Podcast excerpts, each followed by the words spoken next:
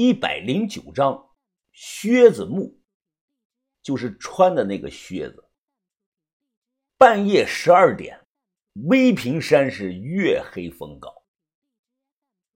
喂喂，小轩，听见没有？有没有问题？很快对讲机那头传来了小轩的声音。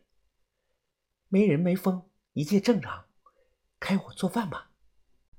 豆芽仔呸的往手上吐了口唾沫，高高的抡起了铲子。我们连探坑都不用打，只要老头没有骗我，那这里下去呢就是墓道。按照经验看，北方宋墓一般在地下四到六米间，南方埋藏的这个深度啊要更浅一些。挖了一会儿，我抓起这个土一看就知道有料。不到一个小时，就听见盗洞内传来了豆芽仔的惊呼声。我靠，哎，这有点浅啊，疯子，见砖了都！别喊，你他妈小声点。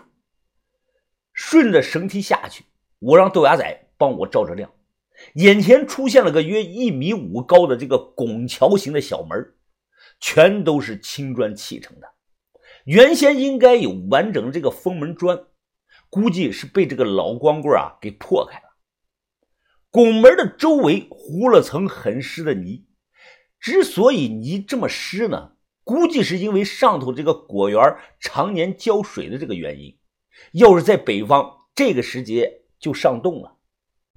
豆芽仔用铁锹捅掉这些烂泥，随后于哥掏出纸团用打火机点着，抬手便扔了进去。看纸团烧了一会儿才熄灭，豆芽仔说：“不缺氧。”进吧，进。我们三个弯着腰钻了进去，因为太窄，所以呢比较挤，再加上很黑，导致豆芽仔差点就滑下去。我一把拉住了他。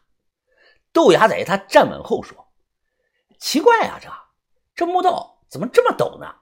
就跟那个游乐园的滑梯差不多了都。”豆芽仔形容的十分的贴切，眼前的墓道就跟那个滑梯一样。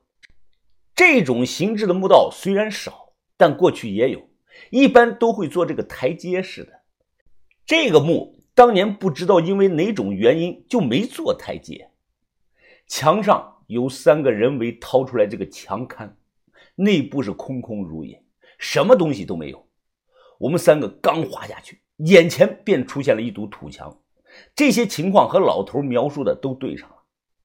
打着这个手电仔细的看过，我确认这是四合土堆起来这个金刚墙，应该用了黄土、粘土、桐油、糯米汁。看厚度啊，想用这个铁锹破开难度很大。疯子，你的包不是在上头吗？看这个情况，得用这个热醋汁儿啊，我去拿吧。不用去拿了，用不到那些。我抬头认真的看了几眼，忍不住的说道：“哎，有意思啊。”这应该是个靴子墓，墓主玩了个心眼儿，一般盗墓的可能就上当了，但他的运气不好，碰到了我。什么意思啊，疯子？我伸手敲了敲墙说：“这是障眼法，别说墓室了，我敢说这墙后头百分之百毛都没有，真正的墓室还在我们脚下呢。这既是金刚墙，也是承重墙，你看看头顶。”豆芽仔立即举着手电抬头看，你看见那些砖没有啊？砖和砖之间都没有抹泥，用的三顺一横的砌法，这些砖呈四十度排了下来，大部分的受力点都压在这个墙上，如果墙倒了，那顶上这些砖也就全塌了下来。豆芽仔听后啊，他砸了砸舌，操，这么说这还是个设计巧妙的防盗墓啊？我点点头。比起流沙积石镇的郭庄楚墓，这都是小儿科的东西。这种靴子墓啊，过去只有在山西的晋城发现过，没准儿墓主就是山西人。豆芽仔说：“山西和这里离着十万八千里呢，怎么人死后埋在这里了？那谁知道啊？这里出了凤配，说明墓主人是女的可能性比较大，可能人当年啊是从山西嫁过来的，也说不定啊。”于哥这个时候说道：“云峰，多亏你经验多，看出来了，我都没有听说过这种墓。你说我们脚下是墓道还是墓室啊？没这点能力，以后怎么接把头的班呢？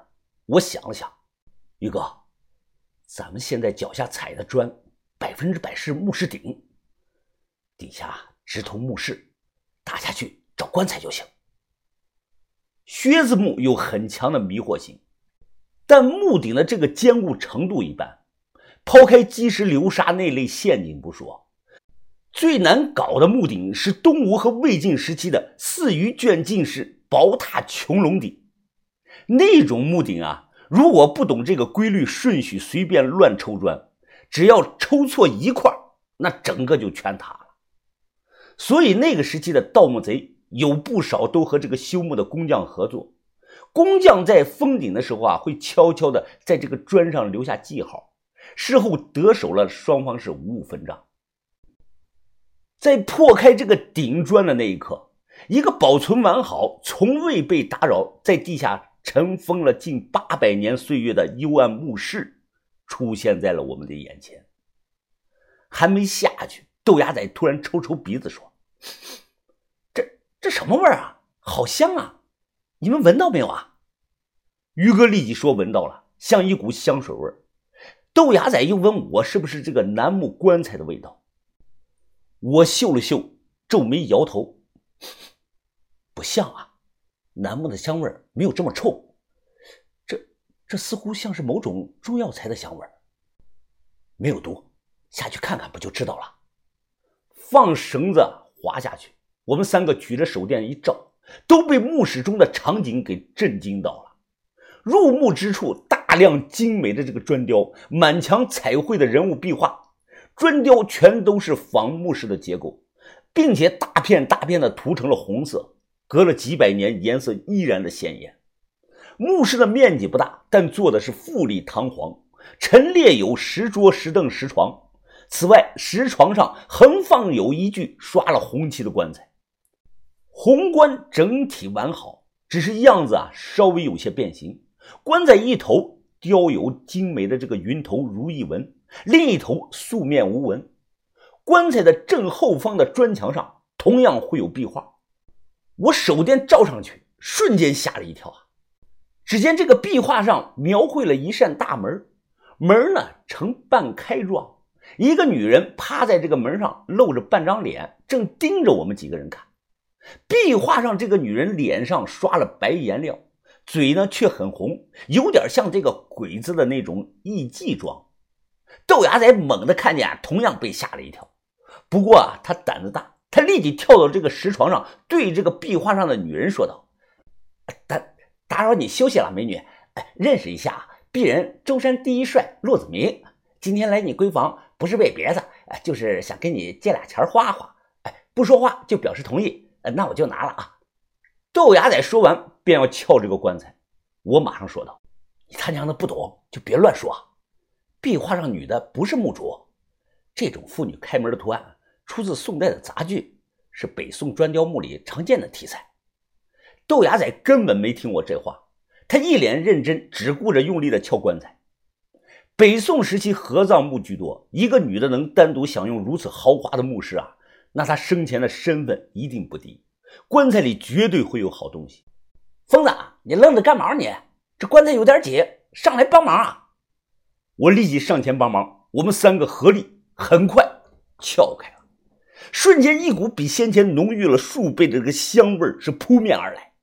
豆芽仔举着手电照向了棺内，我们三个几乎是同时，我操了一声。